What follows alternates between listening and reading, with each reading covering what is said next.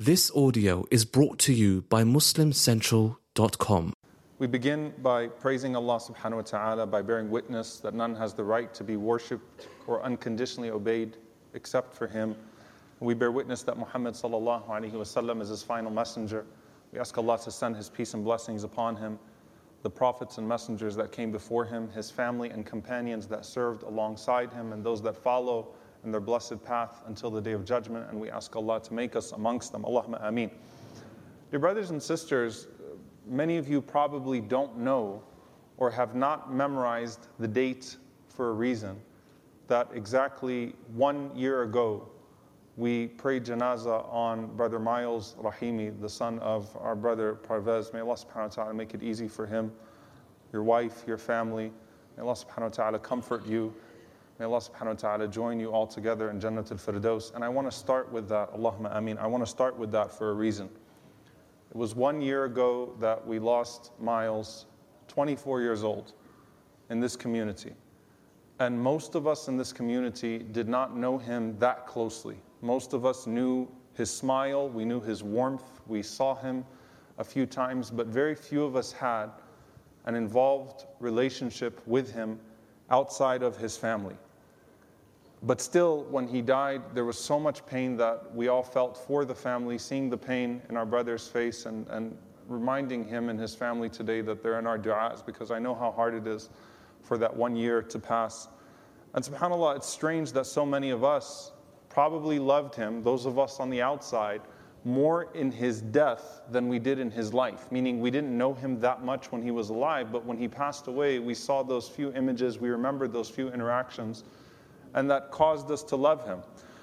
But when it comes to the family, they still have the childhood memories. They still have the pain of every birthday that passes, the pain of every significant date that passes, and the memory that they would have of their son is so much different from the way that we would remember a person of that sort. And I want us to actually think, first and foremost, to make dua for them on this day this is a very difficult day for, that, for, for this family. And so make dua for them and make sure that you comfort them, inshallah ta'ala, and let them know that they're in your du'as today and that we remember that painful episode in this community and that we will remain connected, bidnai ta'ala, as much as we can and try to be a source of comfort to them. Then a question. Why is it that so many of us connected more to him in death through a few pictures and a few interactions than when he was alive in our community. What is it about that human exposure that makes us see people in such a different light? And this is exactly what I want to speak about, inshallah ta'ala, today. Last week we had our brother from the Uyghur community talk about the pain that the Uyghurs are going through, being subjected to that cruelty and that oppression at the hands of the Chinese government millions of people in concentration camps. And you listen to them speak, and they speak about a mother that they haven't spoken to in years, a father that's disappeared, a brother, a sister, a brother in law, an aunt, an uncle, a child that they have no connection with over the last few years, and are left to their own devices to think about how bad it must be for them. And I was here as that brother went through the statistics, and I've been through many of those presentations. Brother Adi went through the statistics about what's going on to the Uyghur community. Over 3 million people in concentration camps completely disappeared from our sights. And most of us, when we sat here and he talked about that, we, we sat here, and yes, it's painful to hear those numbers, it's painful to hear those statistics. But the moment that caught everyone was not some brutal video where someone was being sliced into pieces. It was not the image of someone with amputated limbs. It was actually the short video that was played of that father that came out of those camps who had been subjected to such torture that when he saw his own little daughter, he couldn't recognize her anymore. The blank face that he had when he saw his wife and his daughter due to the trauma that he had experienced.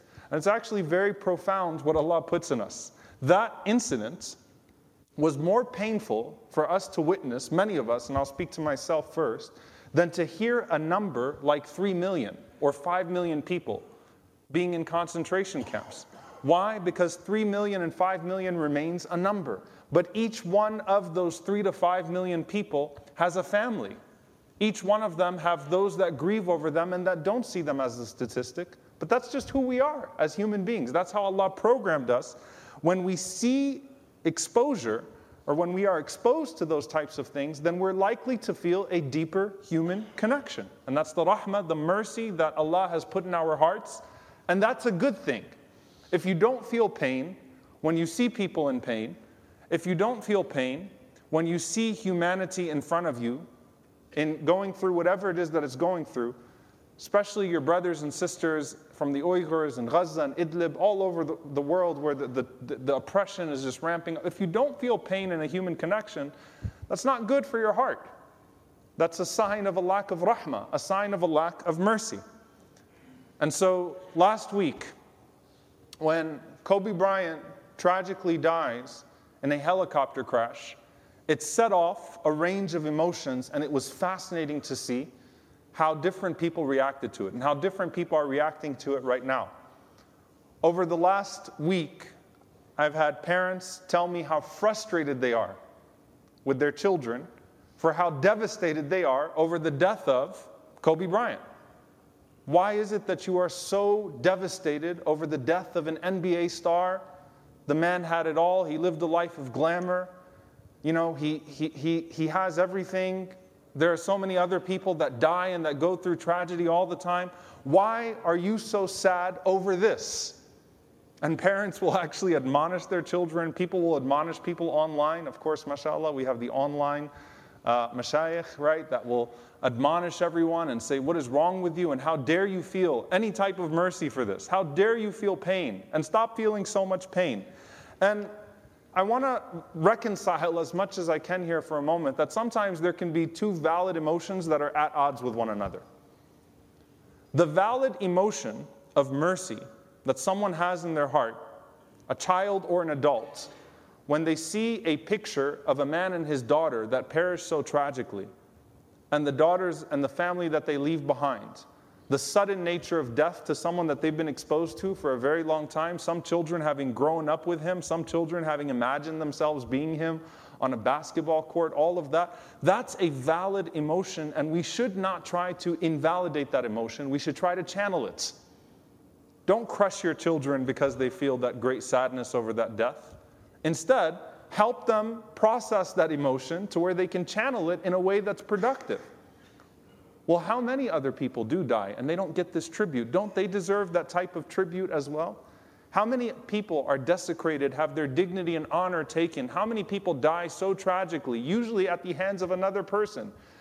And we don't really care for them. We don't learn their names. We don't, we don't connect with them. That's not you are wrong or you have a problem because you feel that emotion. That's rahmah. That's mercy in the heart. And so let's start with that Let's start with the, the first valid emotion here and not try to invalidate it. I cannot imagine the Prophet wasallam looking at an image of a father and a daughter smiling, hugging each other, clearly a lot of love between them, having perished as tragically as they did, and not feeling rahman in his heart and not feeling that pain. I can't think of the Prophet wasallam seeing that and I'm not, I usually don't like to do if he was here, but there are some things that you can bank on. Certainty. Rahmatan lil alameen, a mercy to the world. I can't imagine the Prophet ﷺ with his capacity seeing that image and not feeling pain. فَلَعَلَّكَ بَاخِعٌ نَفْسَكَ عَلَى أَثَارِهِمْ The one who worried both over the, the, the dunya and the akhirah, the salvation of every single human being that came around him. That's mercy. That's mercy. And you have to remember that this is the Prophet ﷺ who was an orphan himself, looking at three orphan daughters. No money is going to be able to replace the father in their lives. Nothing is going to be able to take care of that. The Prophet ﷺ had that depth. And it was the Prophet ﷺ who stood up when the funeral of an unknown Jewish man passed by. And the Sahaba were surprised. And what were the words of the Prophet ﷺ? Alaysat nafsan? Isn't it a human soul? I can't imagine the Prophet ﷺ simply turning his face out and saying, whatever, there are bigger problems to worry about. It's a valid emotion of rahmah and mercy that Allah puts in our hearts. We shouldn't negate it. We should not admonish our children because they feel hurt. We shouldn't admonish people when they feel that hurt and pain. Some people don't know why they feel so hurt. I'm one of them. Who, yes, I would hurt over it, but a lot of people would say, I don't know why. I've had so many people say, I don't know why I'm grieving so much. I feel a little guilty for the amount of grief I have over the death of Kobe Bryant. It's not making sense to me, and I'll get back to that in a minute. The valid emotion that exists on the other side, which is a valid emotion, is well, what about the others? Also a valid emotion. Starting with the other passengers on the plane that don't get the tribute, that don't get the tweets, that don't get the tears on TV, that don't get the endless coverage, whose deaths just seem so insignificant when compared to Kobe Bryant and his daughter. And subhanAllah, if you were to walk into a grocery store in Dallas, you would, you, there's a possibility you would bump into the brother of John Altobelli, who actually lives here. John Altobelli, his wife and daughter, all perished in that helicopter crash. You'd see him and you, you wouldn't know that that was his brother, his sister in law, his niece that were in that helicopter as well. And he was interviewed on, on, on local Fox. And he said, Kobe Bryant deserves all the press he's getting, and he was a tremendous person, but so was my brother. Different person, different sport, but same kind of personality. He was a great giver. I want people to know that about him. Can you imagine the pain those families are feeling right now that their loved ones are seemingly insignificant in this? So that's a valid emotion. How do we get productive on that side? The way that you're productive with that emotion of natural mercy is good. You feel empathy when you see a father who lost his daughter or who died with his daughter and the three daughters. That's a good thing. That's rahmah. How do I expand that? How do I expand it? Not how do I crush it, how do I expand it and make it more inclusive, more expansive, so I can include those who I've been ignoring all of this time, maybe? How do I expand it? The productive emotion on the other side, imagine if we exposed ourselves more to our brothers and sisters in Idlib, over 20 of them that perished in a day this week, in Gaza, the Rohingya, the Uyghurs, all of these. Imagine if we exposed ourselves more to them. Imagine if we humanized them. Imagine if we took the time to learn about them. Imagine if we connected ourselves with our brothers and sisters that have been invisibilized by oppression here and abroad. Imagine, you know, there's a, a scene in the Joker movie, and if you haven't watched it, I'm not recommending you go watch it per, per se, where, you know, he talks about the five men that these five rich guys. Why does everyone feel bad over five rich guys? You would kick a homeless person on the street and not care about them. Imagine if we connected ourselves to brothers and sisters that often disappear, our own brothers and sisters that often do not get that type of exposure. Because if we expose ourselves to people, our heart naturally will expand. What did the Prophet ﷺ say to Abu Hurairah radiallahu ta'ala anhu, or when the man came to the Prophet ﷺ, as narrated by Abu Hurairah, said, My heart is hard. He said, You need to spend more time with an orphan. Expand your heart. Just like gratitude expands, وَلَئِن شَكَرْتُمْ لَأَزِيدَنَّكُمْ Gratitude expands, empathy actually expands. If you process it in a healthy way, exposing yourself further, empathy expands. So instead of saying, Why do you feel so much pain over the, the death of this superstar and celebrity, and there are so many other people that die? How do I expand that? How do I start to feel a greater sense of empathy for the people that die and don't often have the tribute or the supports that a Kobe Bryant would have? We also have to think about this complex that exists today. You know, psych- I'm, I'm not a psychiatrist. But if you read about parasocial relationships and this connection, this bizarre connection that we develop with people on TV and people, you know, uh, on the internet, people that we never meet in life, but we feel like we know them. We escape to them. They, they, are, they are more a part of our lives and we know them more than we know our own neighbors.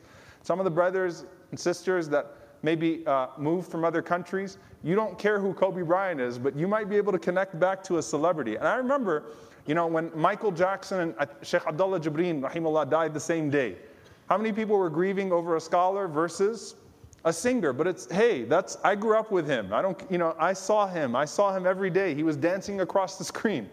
It's different, right? How do we understand this in our day to day? Parasocial relationships, which are these connections that we, that we forge with people that we don't really know, but we feel like we know, often fill the void with real relationships that we don't have. And we have an epidemic of loneliness now. More so, probably, than any point in human history, people suffer now more from loneliness than ever before. And so we develop these attachments to people that seem larger than life. We know celebrities more than we know our next door neighbors. What point in human history can you go to where people know more about the family life and every single detail of someone than they know about the person that lives next door than right now? And that should give us some, some pause. A lot of times we escape our own troubles in life to go to their glamorous lives, and we see their glamorous lives, and it seems so wonderful. And then when their lives fall apart, we feel betrayed. Hey, this wasn't supposed to happen to you. This happens to people like us. It doesn't happen to people like you.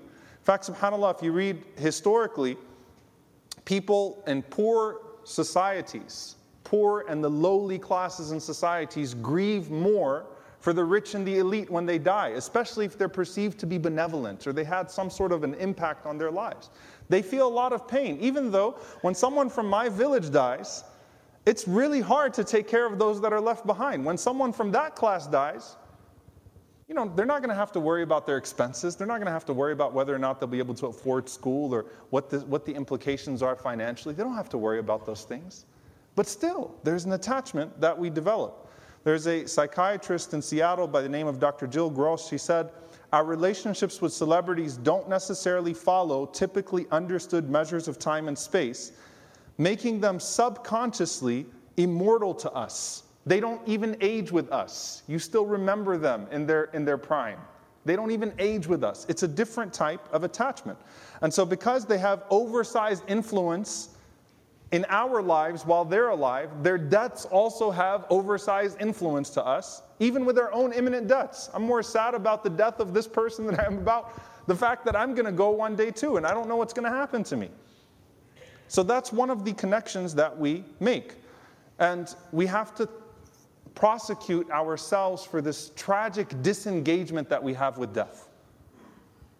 You know, and I was uh, reading uh, Brother Mobeen Vaid, he posted an excerpt from a book about how in Victorian times, children used to be kept away from intimacy and birth, and they likely never even witnessed a birth or witnessed intimacy, but they would all be very familiar with death.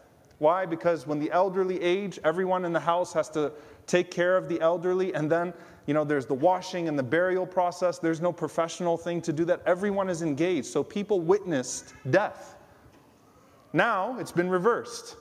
Not just storing the elderly away as we do in our societies, but also how many people have the experience of actually washing a dead body, putting someone in the ground that's beloved to them? What is, what is that whole experience like? And that's something we have to remember. The Prophet taught us to engage al maut, to engage death, not just to remember it, but when we have opportunities to participate in the ritual of it, to remind ourselves because people are disengaged from that concept altogether. And so when it hits, it seems unreal. The Prophet taught us to familiarize ourselves with the inevitable. Don't make it unreal and push it off as a thought. It is inevitable. And if you engage it in a healthy way, just like everything else that's inevitable but stressful, you manage the stress about it better. So you have to engage it. And we have to learn to think about it in that way. And for some people, of course, there are those that have lost loved ones that when they see the death of someone publicly, it reminds, it triggers their own loss. That's also a psychological component, a human component. I buried someone beloved to me. Every time I see someone burying someone beloved to them, it reminds me of that pain.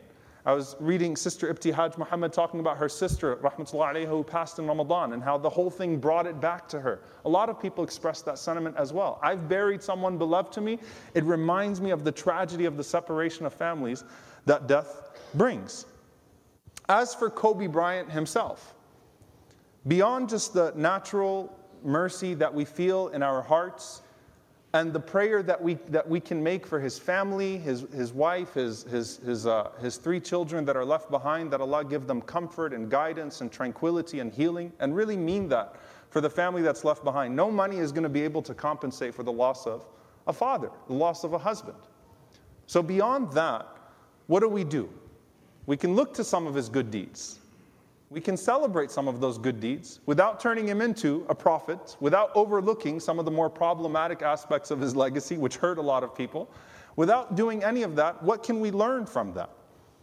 Well, for one, if you think about, subhanAllah, what this conversation provoked in terms of girl dad, the father of daughters, and the love that a father has for their daughters. Something that the Quran spoke to very early on. وَإِذَا بُشِّرَ أَحَدُهُمْ بِالْأُنثَى When a person is given the glad tidings of a daughter.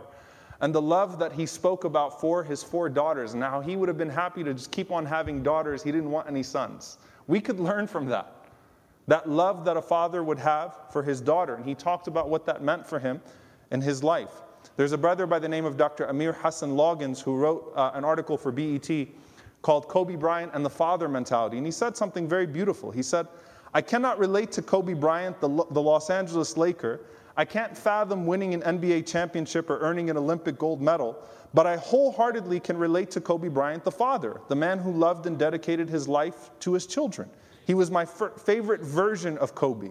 Your parents give you a name when you're born, but then there is a moment in life when a new name presents itself as a gift.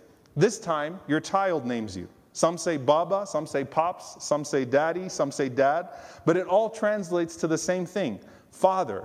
It's a name that you must earn, it's a name that you must live up to. You are a father. Fatherhood is beautiful, it is boundless. It can make you feel as full as the belly of a feasting fool, and at other times as empty as the stomach of one starving during famine. At moments, it hurts us deep, at others, it hugs us tightly, and it's what makes a beatific struggle. It's a beautiful reflection. Some of us saw a dad there. You see a father, and you relate to that. And we start to take lessons from that. That's one thing that you can take. From the victims of police brutality, no family connected, or I felt a greater connection to than the family of Jordan Edwards, who a few years ago, two years ago, in fact, was, was, uh, was murdered here. 15 year old child, shot in the head by a police officer in a car doing absolutely nothing wrong in the head, his brains blown out in the laps of his, of his brothers, who were so traumatized by that incident that they couldn't sleep with the light off. You know, boys that are teenagers, that are grown, that did, you know, did nothing to, to, to deserve witnessing that tragedy. And the father, I remember looking at Odell Edwards, the father of Jordan Edwards, who now is forgotten in the press who did everything he possibly could to raise those kids so that they don't have to witness that type of tragedy, right? So that his young black boys could be protected in a crazy society. But it happened anyway. And subhanAllah, I'll, I'll never forget, and this is actually where my personal opinion on Kobe Bryant changed. When Kobe Bryant sent a bunch of autographed jerseys and sneakers to the, to the brothers of Jordan Edwards. And that was the first time they'd smiled in weeks. That's something we can admire. That's something we can benefit from. Caring, understanding as a father what it must be like, seeing pain in another father's eyes, and learning uh, from those things. But ultimately, it comes back to us. The Prophet ﷺ said, أكثروا ذكر هذه اللذات. Be frequent in remembering the destroyer of pleasures, death. He said, Sallallahu Alaihi Wasallam, and this is a hadith from Ibn Umar radiallahu anhu that you often don't hear that a man came to the Prophet ﷺ and he said, Which of the believers is best? Who's the best of the believers? He said, Ahsanuhum khuluqa, the one who has the best character. And then he said, And which of them is the wisest? The Prophet ﷺ said, أكثرهم للموت ذكرى وأحسنهم لما بعده استعدادا أولئك الأكياس. the Prophet ﷺ said that the wisest amongst them are those that remember death frequently and are the best at preparing for it. He said, Those are the wisest of people. They put death in front of them and they craft their life accordingly. They don't get deflated, depressed by it, manage it unhealthily. They use that thought of the janazah and they craft their entire life in accordance with that janazah. How do I want my janazah to be? How do I want to meet my Lord? Everything goes from that. And so I end with the advice of the Prophet. ﷺ where he said, إِذَا قُمْتَ لِصَلَاتِكَ صَلِّ صَلَاةً مُوَدَّعٍ If you stand up for your prayer, pray as if it is your last prayer. Whether that lesson comes to us through the, through the, through the loss of, of a beautiful young 24 year old in our community, or a 41 year old celebrity that we never actually knew, except through the screens and the images, remember, remember, the most important relationship is your relationship with your Lord. And you have to ask yourself what you've prepared for your meeting with him. And that's what made Muhammad Ali so great, rahimahullah ta'ala, the greatest athlete and one of the, the greatest people that this country knew. He said, God doesn't care if I beat Joe Frazier. God wants to see if what I'm going to do in this life to get to heaven. That's what God cares about. He doesn't care if I beat Joe Frazier or if I become a world champion. The records go. The only records that matter are the ones that are going to be presented to you of your deeds. So, what's your own legacy? What's your own book look like? What will you leave for people to pray for you in this life? What will you take with you for Allah and the angels to pray upon you in the hereafter?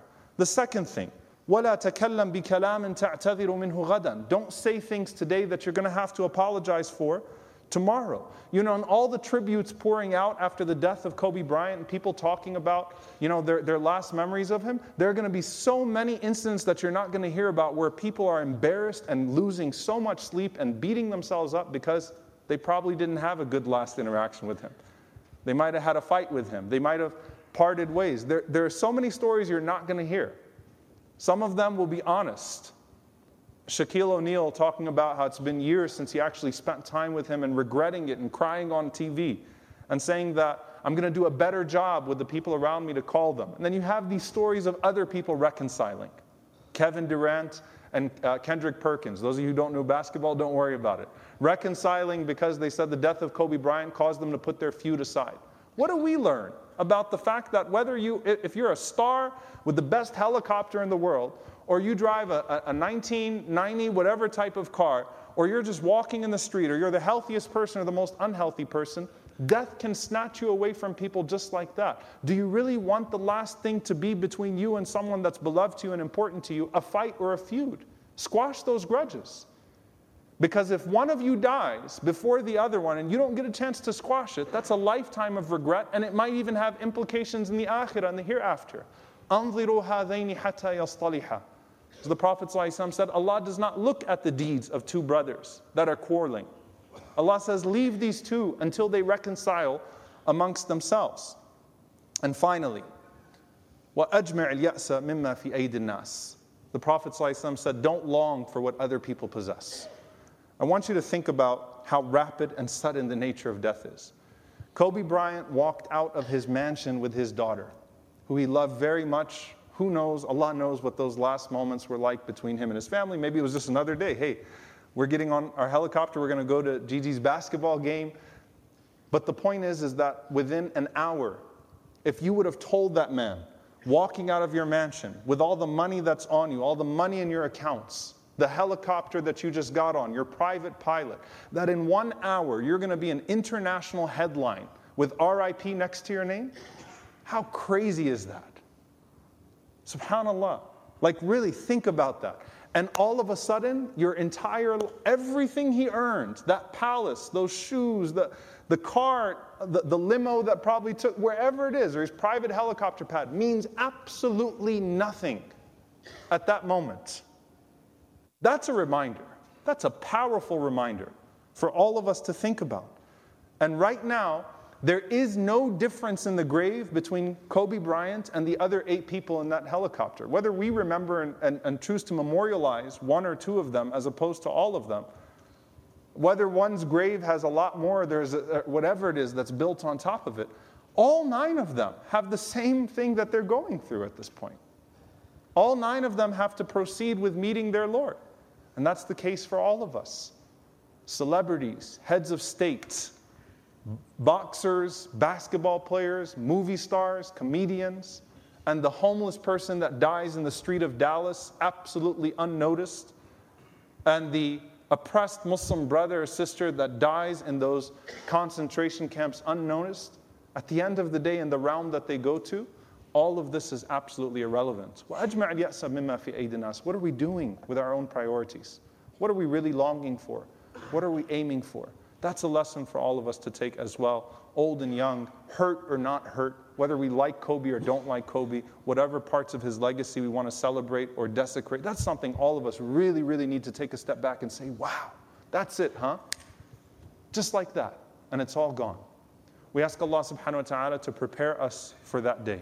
We ask Allah subhanahu wa ta'ala to allow us to live our lives in a way that's pleasing to Him, to allow us to meet Him while He is pleased with us. We ask Allah subhanahu wa ta'ala to make the end of our lives the best of them. We ask Allah subhanahu wa ta'ala to grant us husn al-khitam, a good ending, a good death. Allahumma ameen. أقول قولي هذا واستغفر الله لي ولكم ولسائر المسلمين فاستغفروا إنه هو الغفور الرحيم.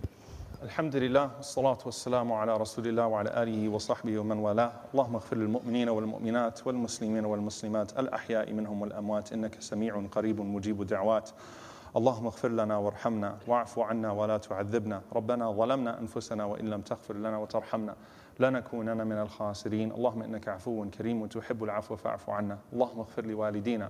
رب ارحمهما كما ربونا صغارا.